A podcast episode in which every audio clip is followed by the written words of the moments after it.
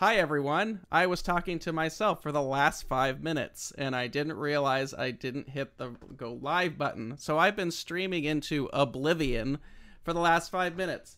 So now that I look stupid for Friday morning, let me rewind all of this. Uh.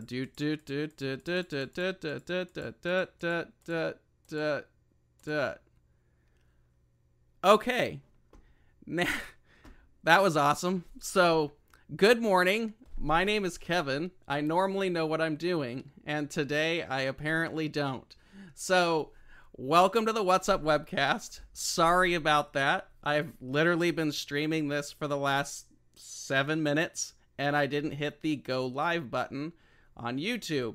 So, yeah, you know what day it is. So, anyway, my name is Kevin. I'm the product specialist for Skywatcher here at Skywatcher USA here in North America. And this is the What's Up webcast where we generally know what we're doing. Um, we do this every Friday, 10 a.m. Pacific, right here at the Skywatcher USA YouTube channel. And they are generally live, like right now. And that's why I can't edit any of that out. And uh, with that being said, anytime you want to go on and check out any of our videos, uh, they are saved on our YouTube channel. You can go back, watch any of them. Uh, especially, I know some of our most popular ones are the equipment episodes. So if you ever want to go back and uh, check out any of those videos, they're all saved. Uh, some of our videos are pre-recorded, like the one at the end of the month with Dylan O'Donnell. We just did that one, and uh, that's because of the time differences and stuff. But they are generally live, and if you ever want to go back and check them out, please do. Uh, if you like what you see here at the What's Up webcast, uh, please go ahead and subscribe, leave a like on a video, and uh, because that actually helps us keep this going, it lets us know what you guys like, and then we can adapt all of our, our content moving forward uh, to anything that you guys might be looking for. If you have an idea for a video, especially because we're getting ready to start looking at uh, the first quarter of next year, uh, for episodes, please email your ideas to info at skywatcherusa.com. Title them What's Up so we know which ones to look for. And uh, with that being said, um, if you actually have an idea, if you've written into us before uh, an idea of, for an episode, we generally program these in quarters. So, like everything for the next quarter of the year is already planned. But just because you set an idea in and we don't do it in like the next two episodes um, doesn't mean we're not going to do it but we plan pretty far out for how these work. So be patient. We'll get to it. But we are always looking for ideas uh, for new episodes so please send those in when you can. Now if you want to subscribe to our email list it lets you know what episodes we're doing. We email every week on what episodes going on. We're going to start doing monthly email blasts again as well um, we've got our new um, marketing guy, Jared. You guys will hopefully get to meet him maybe in a future episode. Uh, we'll bring him on and hang out with Jared. Awesome, awesome guy. Um, but if you want to keep up with what's going on, go to our website, skywatchusa.com. Look up at the top right, and there is the subscribe and save. Normally, we would send emails out about uh, any sales that we're doing, but because you can't get anything right now, there's no sales. So, anyway, that's what's going on there.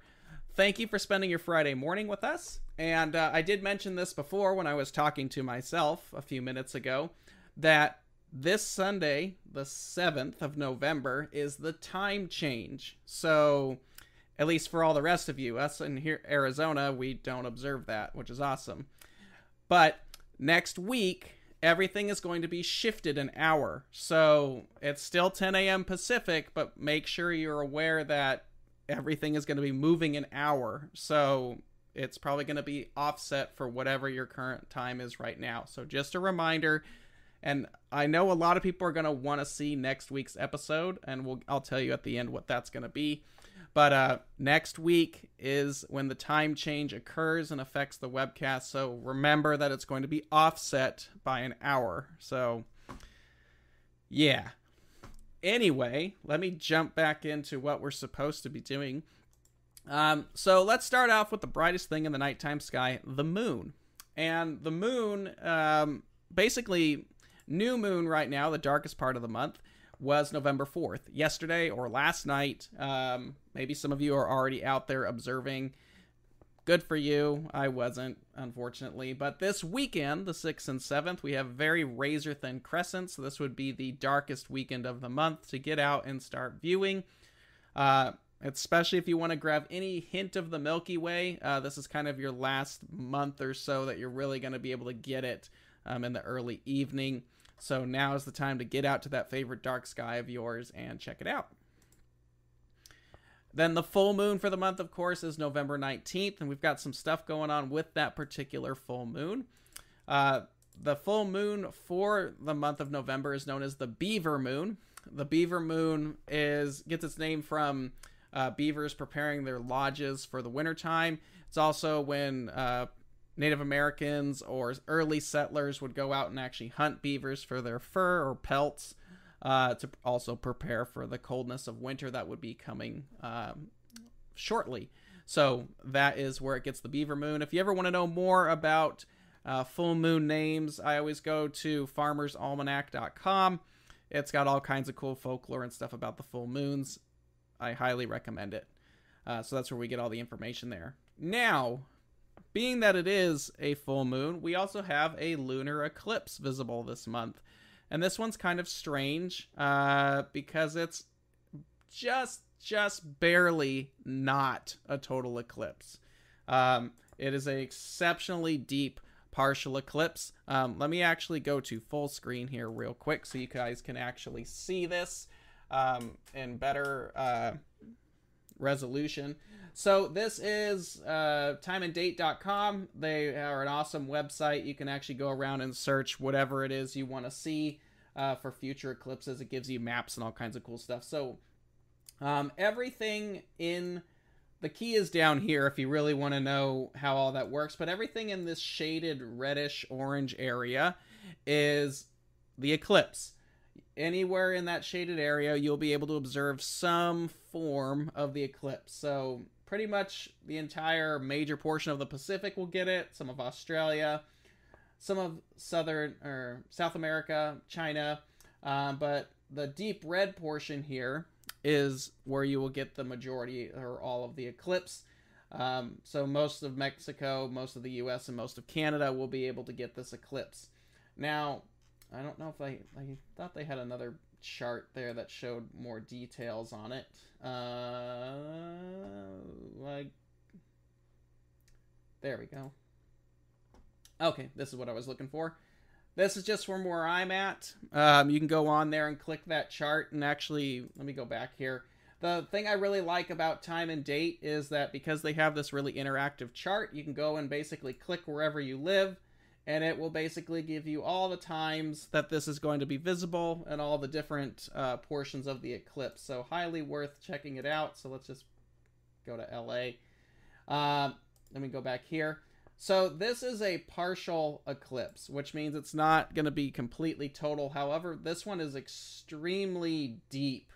Um, it just barely is a partial eclipse. And let me go through the time lapse here. So it's going to dip into the penumbra of the shadow where you'll start to see the darkening. And then it's going to dive into the umbra. And this is generally where the moon would turn red during an eclipse. And you can see right here, it almost goes all the way in except for this real little thin slice. It just barely misses being a total eclipse. So it's going to be kind of an interesting one. Uh, it's I think it's well worth getting up and watching it a little bit. Um, but yeah, it's it's it's about the deepest partial eclipse you'll ever get. Um, it's almost practically total. But anyway, that takes place November 19th. You can go on uh, timeanddate.com, look up the information, click your location. It'll give you all the information you'll want to know as far as times and when to view it and all that fun stuff, all the different phases of when you can see it uh, that is something that you can check out over at timeanddate.com. So that is November 19th. That's coming up. So that will be awesome. Now, uh, let's get to planets. I realized I was also leaving some of the dimmer planets out the last couple week months, so we're gonna get back into that. So, right now, Uh, Venus is nice and bright in the western sky. It's been up there for a while. I'm sure you've probably seen it floating up there when you're driving home from work or you're just hanging out outside. If you look go out to the west, you'll easily be able to see uh, Venus nice and bright right after the sun goes down. Um, here is, oh, where's my time clock? There we go. Uh, this is Stellarium. It's a free planetarium software that you can get online. So this is about 6 o'clock this evening. Venus is hanging out nice and bright out there in the west. Um, naked eye visible. Right now, I don't remember what phase we're in.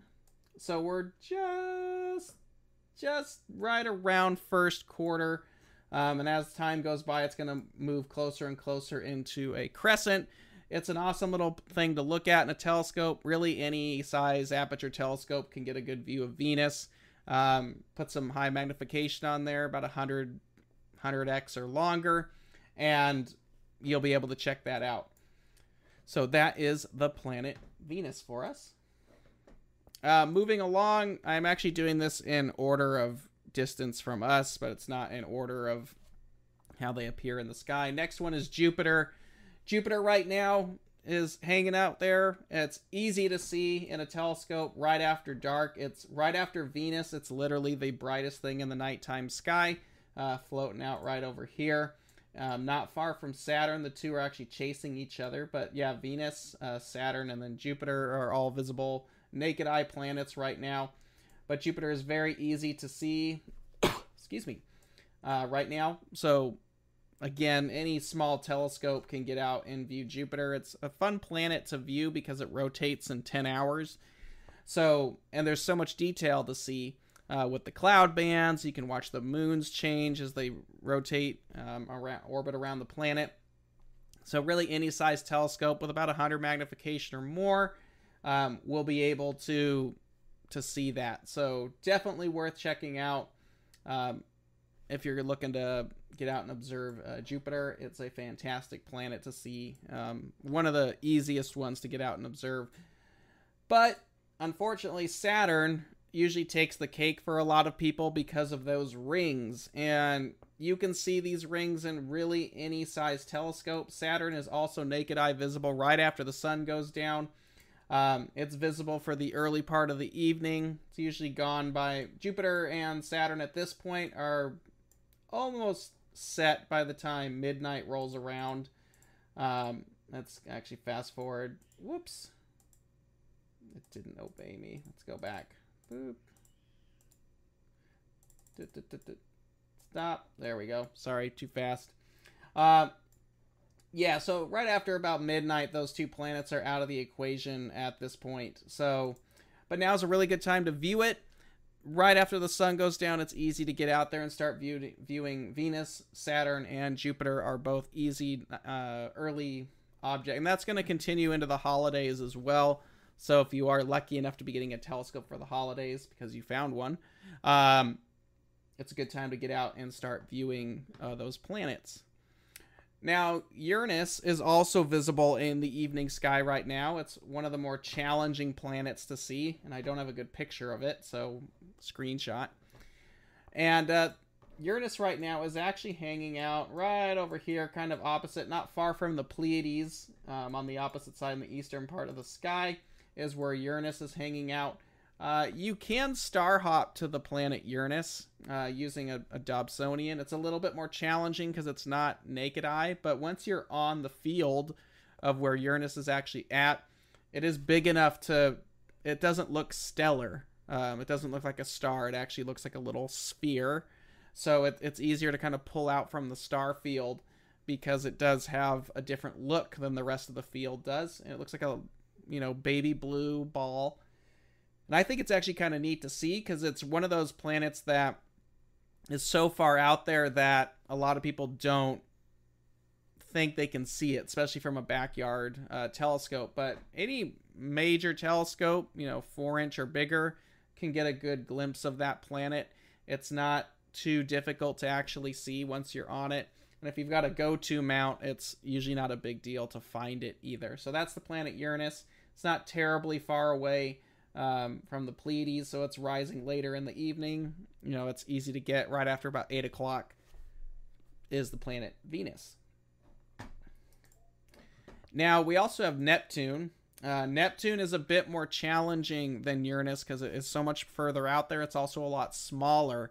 Um, you could probably get that in a 4 inch telescope, but you're going to need some high magnification to make it look like a planet. Now, if you've got something bigger, like a 6, 8, 10, or larger telescope, uh, Neptune should be a little bit easier to bring out detail on. Not so much detail on the planet, but you can actually get it to look like a little blue ball um, hanging out there. But it's really neat to see it because of just how far it is out there. And then a good challenge is if you can see Triton, Neptune's largest moon.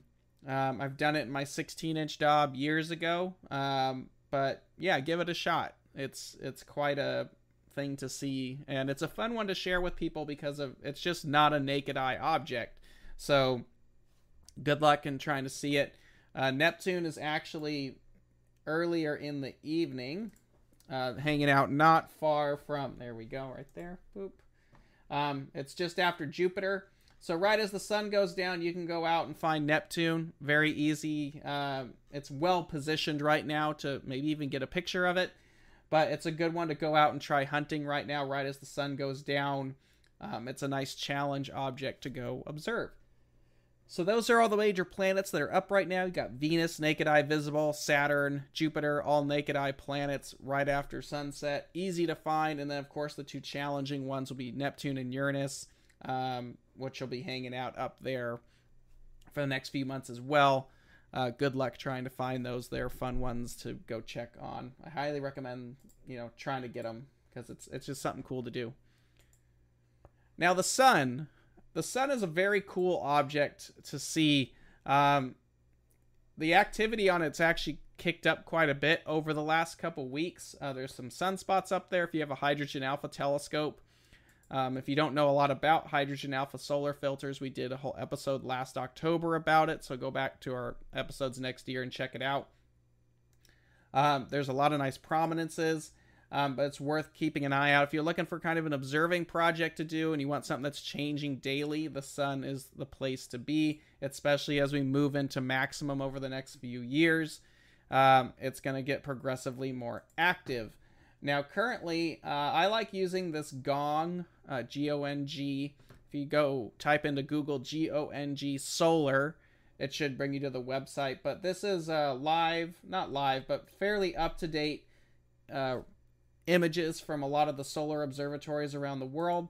Um, you can see this one's not the best. Uh, Hawaii's is very sharp, and this is, the Big Bear in California. But there's uh, some nice detail up there today. Um, there is a nice sunspot up here. There's a, another active region coming around, and there's a big filament and some uh, prominences on the sun there. So if you got a solar telescope, Now's the time to go do it. Only observe the sun with the correct solar equipment, with true solar filters. Uh, do not try to do it any other way, because um, it will it will hurt your eyes. You will go blind. So I just have to mention that. Hopefully you know that, but a lot of people don't.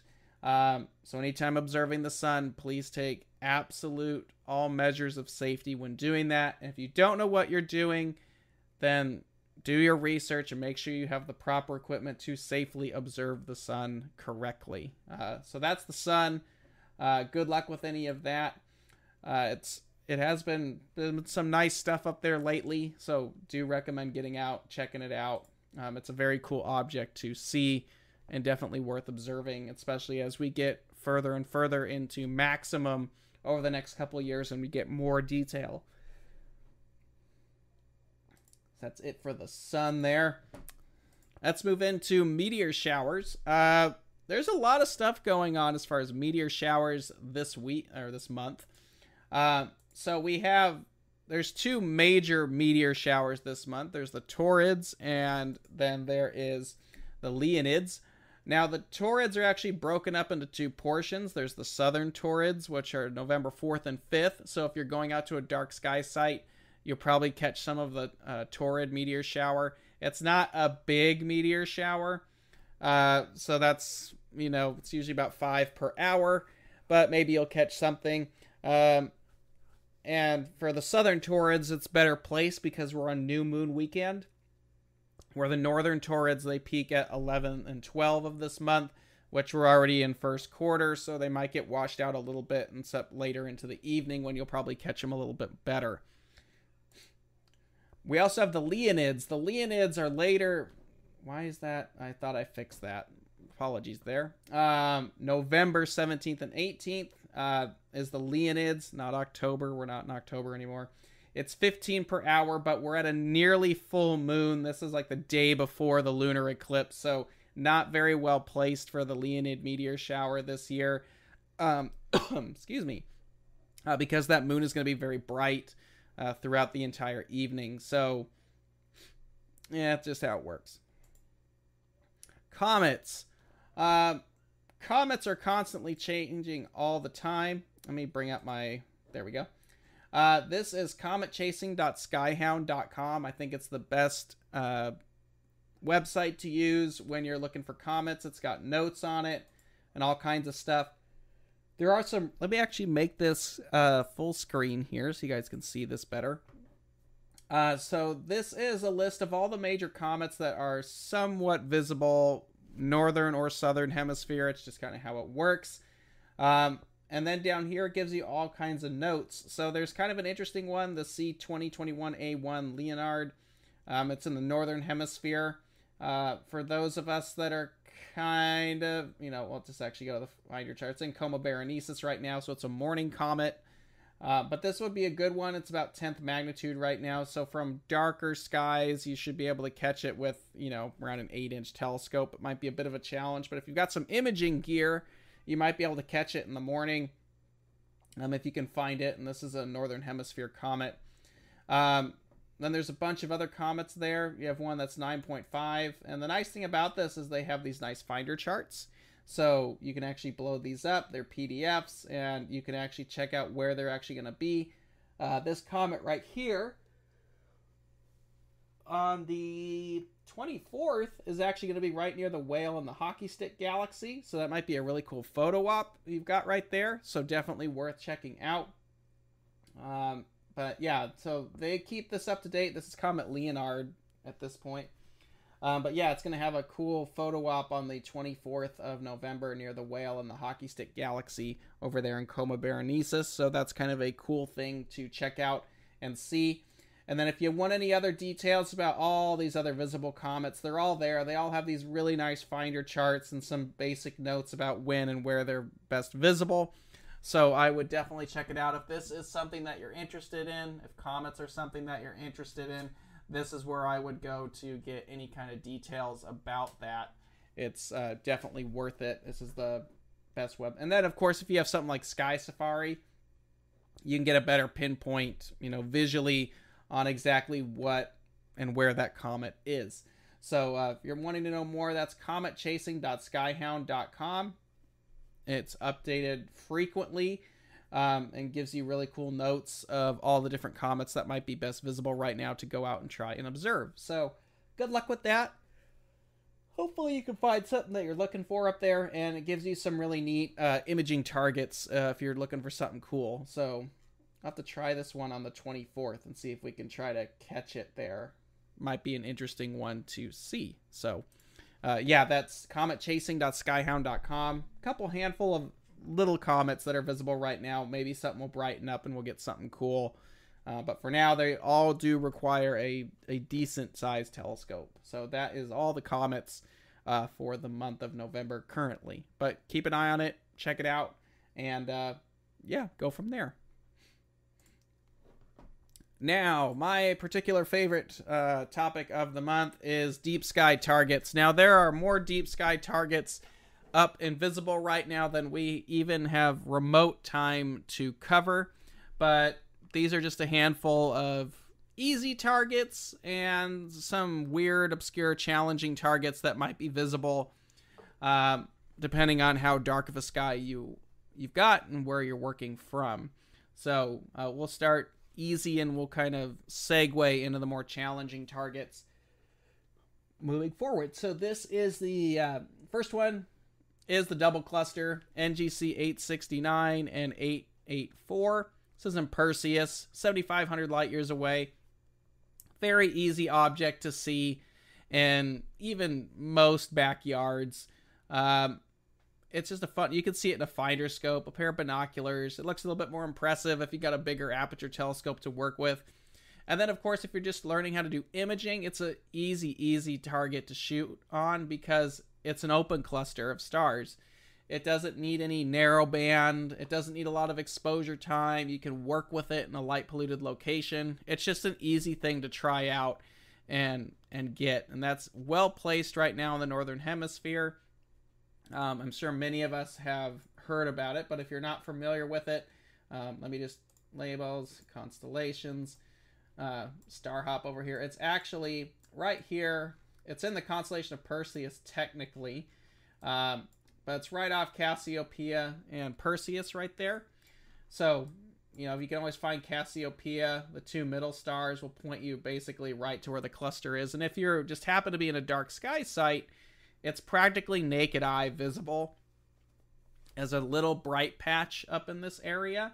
And it's a great object to see. It's very impressive in dark skies because it's just littered uh, with stars. It's a great target uh, to go out and observe, especially if you're new to astronomy. It's going to be up through the holiday months too, so it's a good target to go out and actually try to observe if you're just getting used to it. But it's also a fun one for the rest of us who might be doing this for a while, it's I think it's kind of a fan favorite for the month or for this season just because it's easy. It's a great outreach target as well. Um, you kind of get two for one with both of those clusters. Now, probably the most well known object in the entire autumn sky is Andromeda. Brightest galaxy we got here in the northern hemisphere uh, two and a half million light years away. You can see this in any size optic. If you're in a dark sky site, it's a naked eye visible target. Looks like a patch of, you know, brightening uh, there. It's easy to see. It's actually really impressive in binoculars. If you've never had a chance in a dark sky site to take like a pair of 50 millimeter or bigger binoculars um, to Andromeda, you really should because I think it's one of the best views you'll get because you just see how immense the galaxy is in the sky because it's huge. It is a big chunk of sky. So, a good uh, target to actually get out and view. Don't let you know aperture stop you from observing this because even in small telescopes, it does a nice job. Um, in a light polluted sky, you would get something like the core. You won't get much of the detail in the, the arms, but if you get to some basic dark sky sites, uh, you'll be able to see a little bit more. And then substantial dark sky sites, uh, it's quite impressive. And it's a neat object no matter what size telescope you've got. You know, if you've got a wide field telescope, it's nice to see the expansions of the arms. If you got a big telescope and you can zoom in, you can pick out some details, maybe some of the larger globular clusters in the galaxy, which I should have put that up. I have a chart of a lot of globulars um, in there, but there's all kinds of cool stuff to see in Andromeda. It's an easy object to image as well. Um, you can do it between 135 to 1000 millimeters. Uh, works great with visual light and one shot color cameras. And then if you have the ability to shoot some hydrogen on it, or H alpha, it does have some star forming regions in it, which will pop out with the H alpha filter installed.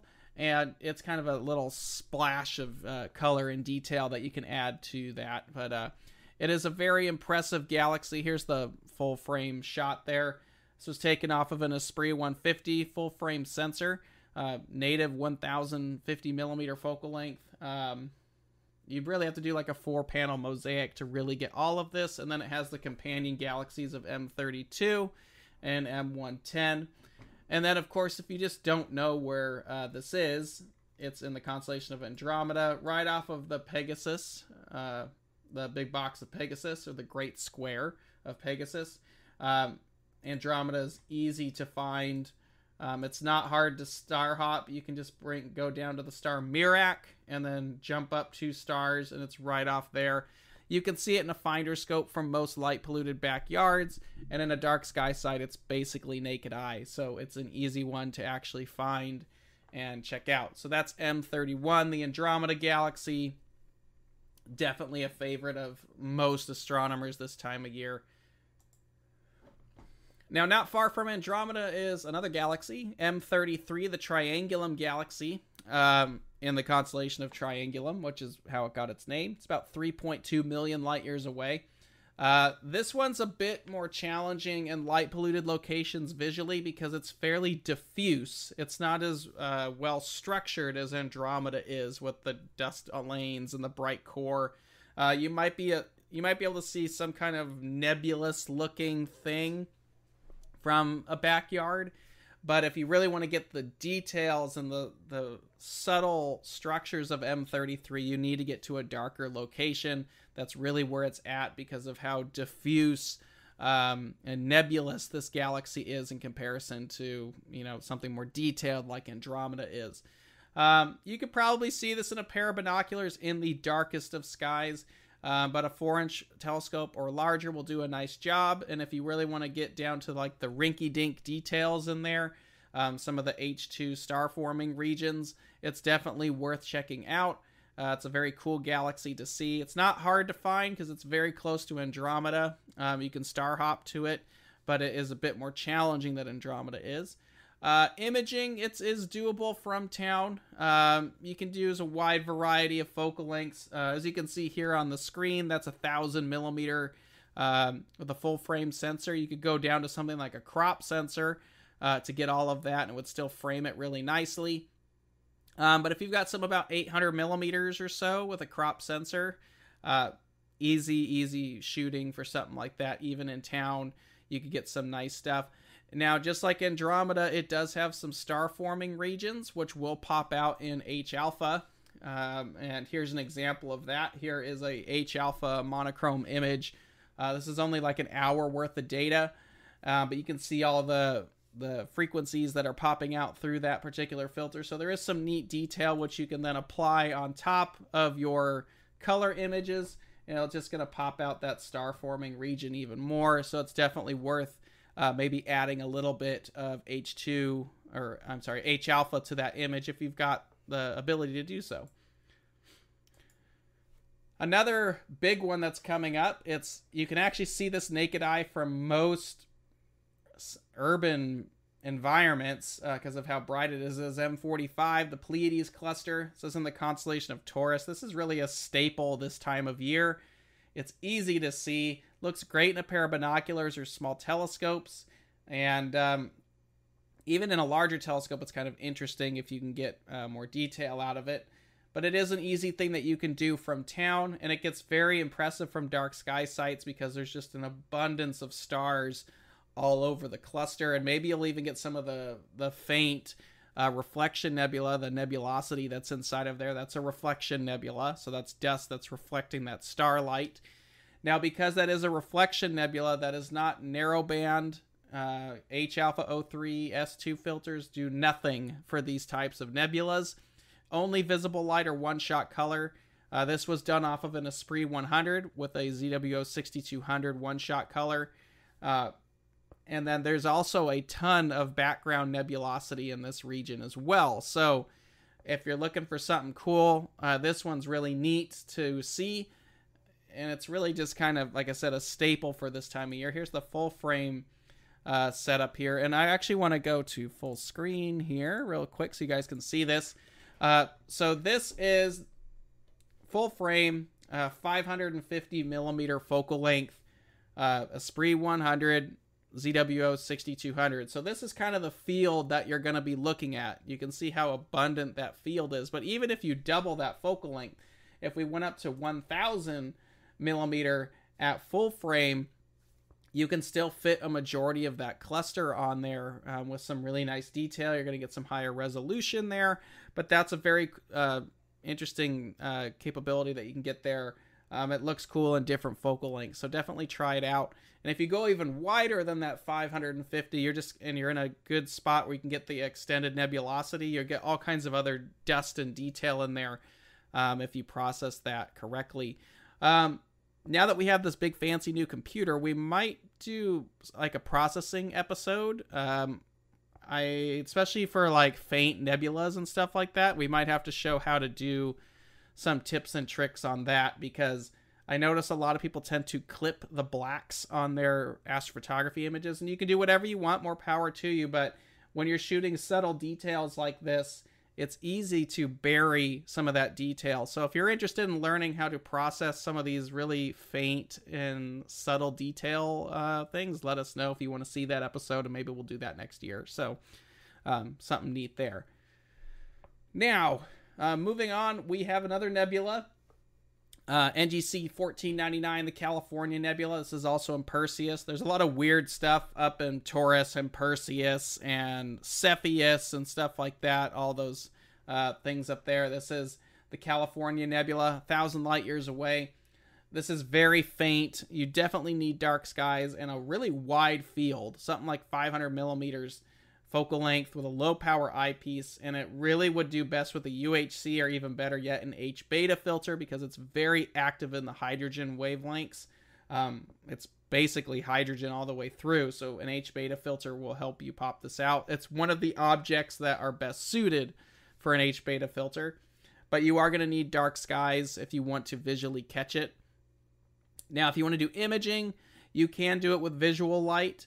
Um, but it's an excellent narrowband target. So this is taken with a uh, 200 millimeter Canon telephoto lens from my backyard, like a couple years ago, actually. At this point, and it's all hydrogen. So a very cool object. You know, there's a lot of extensions there, but that's just something basic that you can do from the house and get some really cool structures there. I might have to try doing that again sometime, um, just because it's something easy that you can do. Um, from that. But that's the California Nebula. If you don't know where that's at, um, it's it's actually all kind of up in this region. It's not far from the Pleiades, actually. Uh, okay, there's the there's the Pleiades, and uh, the California Nebula is right there. It's also known as LDN 1469, or unless that's referring to this little chunk there. But that's California Nebula and Perseus. It's about halfway between M45, the Pleiades, and Mirfak. Um, so we'll get to that. Uh, there is a question from Mitch. What's a good magnification for the Pleiades? Uh, it really depends on the focal length of the telescope. Uh, actually, it pretty much depends on the focal length of your telescope um, and what kind of look you want to get. So you might have to play with that. Normally, something low power, like a 35 millimeter or 25 millimeter, is a good way to frame it up. But um, I like using a website called Astronomy Tools, and it, you can plug in their calculator, all your eyepieces, and your telescope focal length, and it'll show you how it all matches up real nicely there. But that's something I would take a look at there, just because I don't know what telescope you're using. Um, but generally something in the lower power uh, part of the eyepiece line, you know, probably 20 or lower is probably what I would stick with. But again, that depends on the focal length of the main telescope being used. So I don't know how helpful that was, but hopefully that gives you somewhere to go. Uh, next up, M1, the Crab Nebula. This is in Taurus. This is a supernova remnant. Big, you know, detonation of an old star. Um, this is a really neat one. I haven't had a lot of time to really image this one. This was just some data I had on a whim, but this does actually, uh, you can catch it from suburban skies. It's a lot smaller than you think. And it's about, I would probably say it's more towards the six inch side or larger as far as telescope observing it. Um, a UHC filter if you really need to, but in dark skies, it should be easy to catch. Um, the neat thing about the um, Crab Nebula is it has like this structurous sections around it, uh, molting or whatever you want to call it, this cage-like structure. Um, you need large aperture stuff to see that high magnification and dark skies to catch something like that. But if you just want to see the fuzz of M1, uh, you can catch it from moderately dark skies. It's not difficult to find. Um, imaging, you could easily do it from in town. Uh, visual light, and it actually does really well under narrowband, particularly like Oxygen 3 and H alpha. So that would be a cool one to try and catch there um, if you could. This one would be something where you could do a color image like you see here and do some H alpha to bring out the kind of that structure again because a lot of the outer lying regions of this are mostly in that wavelength of hydrogen. So something to check out. Uh, but that is M1, an awesome object up in Taurus, about a thousand light years away. Here's the full shot um, right there. You can see a lot of that structure there. I'll probably have to go back and add some time on that uh, image to see what else I can pull out. We'll probably bring this one up again next month as well, um, just because it's going to be, it's just starting to rise. So it's in Taurus, uh, but there's some other crazy things up there too that we need to try and talk about. Uh, NGC 253, the Sculptor Galaxy, real big, big galaxy, 12 million light years away. Um, it's actually impressively big. Um, it's not like Andromeda huge, but um, it's a it's a lot larger than I think people think. Um, you can see it in a four inch telescope, but in a dark sky and like a big Dob, it looks like a big old submarine um, in the uh, view there. Now this one's actually hanging out um, down here in the south, and it's really gonna depend on how dark your location is. Not how dark, I'm sorry, but it's really gonna depend ultimately on how low to the south you can get. Now, if you're, this isn't, I have this set to Arizona, we're 33 degrees latitude. Um, as you move further north, especially if you're up in Canada, this will probably be a very difficult thing to catch because of how low it sits on the horizon. Even here from the southern US, it doesn't sit all that high, so the imaging window, observing window is pretty low. Um, and we don't get it very long either. So, but it's a large galaxy, uh, very nice structure in it, and definitely worth uh, checking out if you can find it from a dark sky site with a really good southern horizon it's an awesome object to see just because of how big it is. It's it's kind of striking just compared to a lot of the other galaxies that you see. It's it's a lot larger than you expect. So uh, that is uh, Sculptor NGC 253. That's of course in the constellation of Sculptor uh, down there in the southern horizon, uh, hanging pretty low down there. Now, uh, something that's really just odd and a big, big challenge target if you really want to do it. This is LBN 762 in Aries. I don't know the distance and I don't know how doable it is as a visual target because this thing is super faint. Um, I'm sure if you actually spent some time with a large enough aperture and sat on this particular uh, field that you might carefully be able to pull out some of the brighter knots visually, but you probably need a fairly big telescope, you know, maybe a 15 inch or larger. Um, something like this, exceptionally dark skies would probably be needed for any remote chance of seeing it visually. Um, and there's no major filter that would help you with this. It's just straight, dark, transparent skies and about as much aperture as you can throw on it. Um, imaging, again, this is a super challenging target imaging wise. It's dark skies all the way, extremely strong uh, luminance or very sensitive one shot color camera, like a modern day one shot color, with a fair amount of time to pull this out. This is a particular object, you're going to spend hours um, trying to integrate all that together because of how faint it is. It is not really a narrowband. You might be able to pull something out with hydrogen because there's probably some amount in there, but it would probably be very minor. So really, this is just a one-shot color or visible light uh, object. I don't know that we. I don't know if it even comes up honestly in here. Let's see. Never done it. Stellarium. There we go. It's not far from the Pleiades. Uh, if you ever take a wide enough shot of the Pleiades nebula or cluster, you'll find that there's a ton of nebulous detail floating up in this region, like dark flex nebula, all kinds of awesome stuff in there. I love that stuff. But yeah, it's hanging out up here in the constellation of Aries, um, kind of between the Pleiades and Cetus and Aries, kind of out here in almost no man's land. but it's a very cool object. I've heard it called the Drunken Dragon Nebula before, but its true title is LBN 762.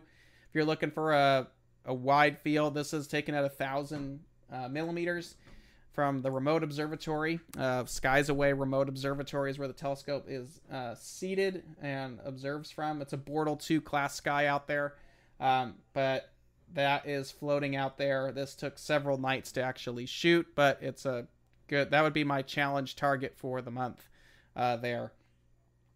So with that, that pretty much wraps up today. If you like what you see here, go to uh, our YouTube page, hit subscribe, uh, leave a like on a video. We really appreciate you guys uh, hanging out with us every Friday.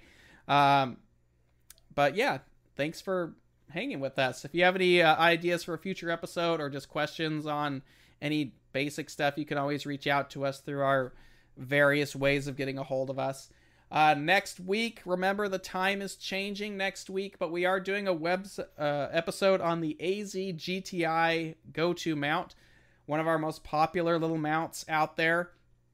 Uh, we're going to be covering that, so join us next week. Uh, that is going to be an hour shifted forward.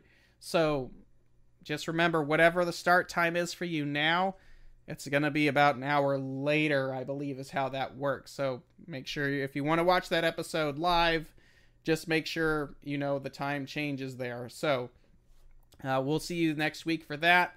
And if you got any questions now, now's the time uh, to ask away. Oh, um, if I could just take a moment here, real quick. Uh, we've had some people ask about the virtual star parties um, that I used to do like a year or so ago. And at the end of it, I I stopped doing them because I was doing them too frequently. Well, now we have our remote telescopes um, out at Skies Away, and um, with that being uh, said, I'm going to try to pull something up here. Yeah, it's not going to let me do that. Um, with that being said, we're actually going to do uh, probably once a month now virtual star parties. So that's going to be on my Focus Astronomy page next Friday at 9 p.m. or I'm going to post it up here soon, but we'll post it and we'll talk about it there.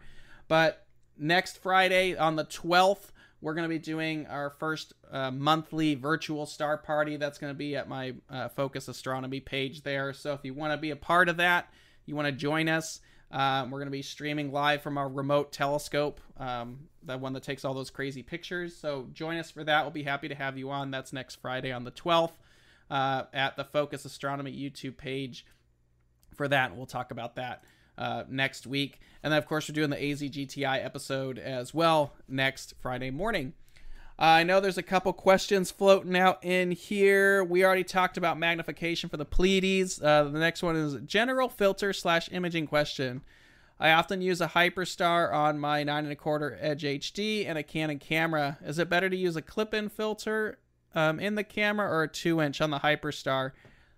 I don't know that it matters all that much. Um, a Hyperstar is a very fast optical system. So uh, let me just, you guys don't need to see this anymore. There we go.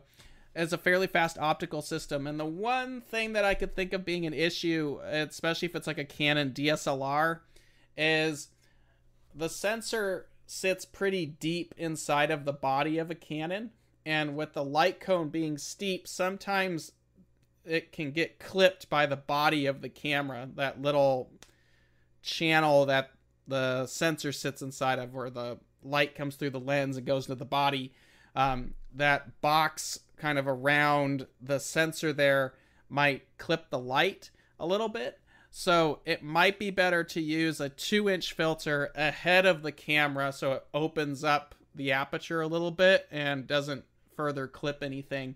Um, the other reason I like using two inch filters with a Hyperstar is you can get a filter drawer and you can just slide filters in and out whenever you want. You don't have to disassemble everything and pull anything out and stuff like that. And then if and when you upgrade from your DSLR, your Canon, Sony, whatever it is, and you go to a dedicated camera, having those large standardized filters means you can just move those into a filter wheel uh, at a later date if you wanted to do it, or you could use it on another camera. The clip in filters are great, but they're specialized for your particular camera. And if you ever change from that camera, then the filters go with it. So rather than having to buy the filter twice, just get a two inch filter, put a filter drawer in there, and then if you switch cameras, you can take that whole set of filters and move it to whatever the new camera is. So I'm not a big fan of having to buy something again. Um, so hopefully that helps. I think that was the only question out there. Um, that kind of wraps up everything for this week. Uh, join us next Friday for the AZGTI episode. Have a good weekend. It's new moon weekend. Go out, check it out, have a good time observing. We're always looking for you to share your images with us too, uh, so you can always email those over to us as well. We'd love to see them. Uh, so with that being said, thanks very much, everyone. Uh, sorry for the weird start this morning. We'll try to clip that out. And uh, other than that, have a great weekend, and uh, we'll see you guys next Friday. Take care, everyone. Bye.